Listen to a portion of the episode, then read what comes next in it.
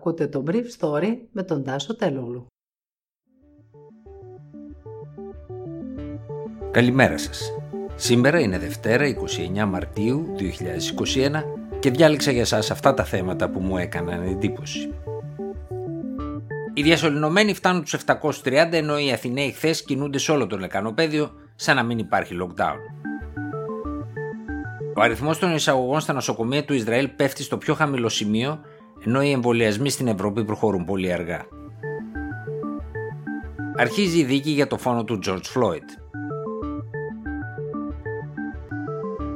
Ενώ η Αττική έμπαινε χθες το βράδυ σε μια από τις δυσκολότερες νύχτες εφημερίας με έναν αριθμό ασθενών να νοσηλεύονται εκτός μεθ, οι διασωληνωμένοι έφτασαν χθες στου 735. 64,4% ήταν άντρε. Η διάμεση ηλικία τους ήταν 68 χρόνια. Το 82,3% είχε υποκείμενο νόσημα και ηλικία 70 ετών και πάνω. Από την αρχή της πανδημίας έχουν βγει από τις ΜΕΘ 1664 άτομα.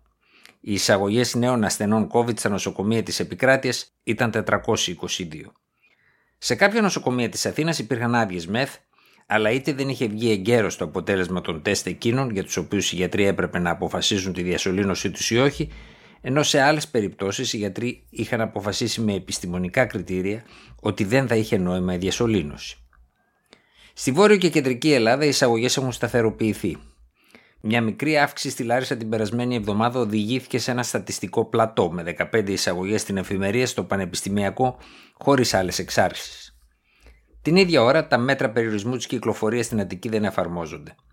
Χθες τα νότια προάστια παιδικές χαρές ήταν ανοιχτές, ενώ αρκετοί κάτοικοι από άλλες περιοχές του Λεκανοπεδίου εκμεταλλεύτηκαν την ευκαιρία της ελληπού αστυνόμευση των μέτρων και μετακινήθηκαν προς τους Δήμους της Αθηναϊκής Ριβιέρας.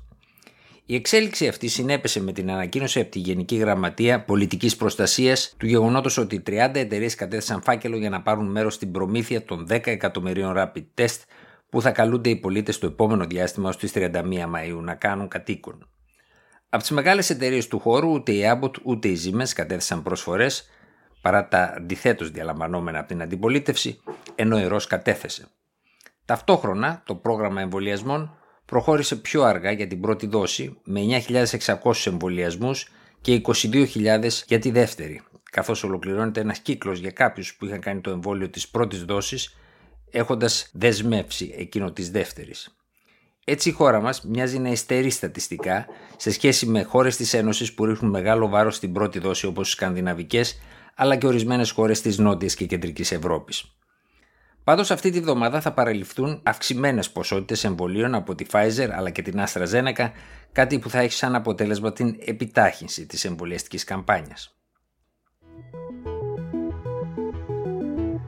Ο αριθμός των μολύνσεων στο Ισραήλ, μια εβδομάδα μετά το άνοιγμα των δραστηριοτήτων, αυξήθηκε ελαφρά, αλλά ο αριθμός εκείνων που νοσούν βαριά έπεσε δραματικά λόγω των εμβολιασμών.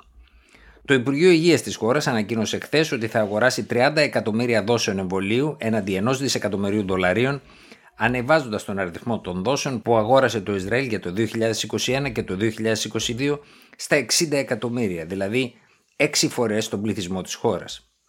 Η Ευρωπαϊκή Ένωση περηφανεύεται ότι έχει αγοράσει αρκετά εμβόλια καλύπτοντας μόλις 3,5 φορές τον πληθυσμό της, αλλά μόνο για το 2021. Για να καλύψει εμβολιαστικά ολόκληρο τον πληθυσμό του, το Ισραήλ θα χρειαζόταν 2 εκατομμύρια δόσεις ακόμα. Το Σάββατο, στη χώρα καταγράφηκαν 229 περιστατικά COVID-19, ανεβάζοντας το δίκτυο αναπαραγωγής του ιού από 0,59 σε 0,60, ενώ οι διασωληνωμένοι είναι 458 έναντι 632 πριν από 15 μέρες. 5 εκατομμύρια Ισραηλινοί, το 56% του πληθυσμού, έχουν κάνει την πρώτη δόση του εμβολίου και 4,6 εκατομμύρια, το 47% του πληθυσμού και τις δύο. Αρχίζει σήμερα στη Μινεάπολη η δίκη για τη δολοφονία του George Floyd. Ο κατηγορούμενος Derek Chauvin θα δικαστεί από 12 ενόρκους, δύο λευκούς άνδρες, τέσσερις λευκές γυναίκες, τρεις έγχρωμους άνδρες, μία έγχρωμη γυναίκα και δύο ακόμα γυναίκες που αυτοπροσδιορίζονται ως μηγάδες. Η φυλετική σύνθεση των ενόρκων είναι ένα ζήτημα που απασχόλησε πολύ το δικαστήριο. Οι έγχρωμοι αποτελούν το 20% του πληθυσμού της Μινεάπολης.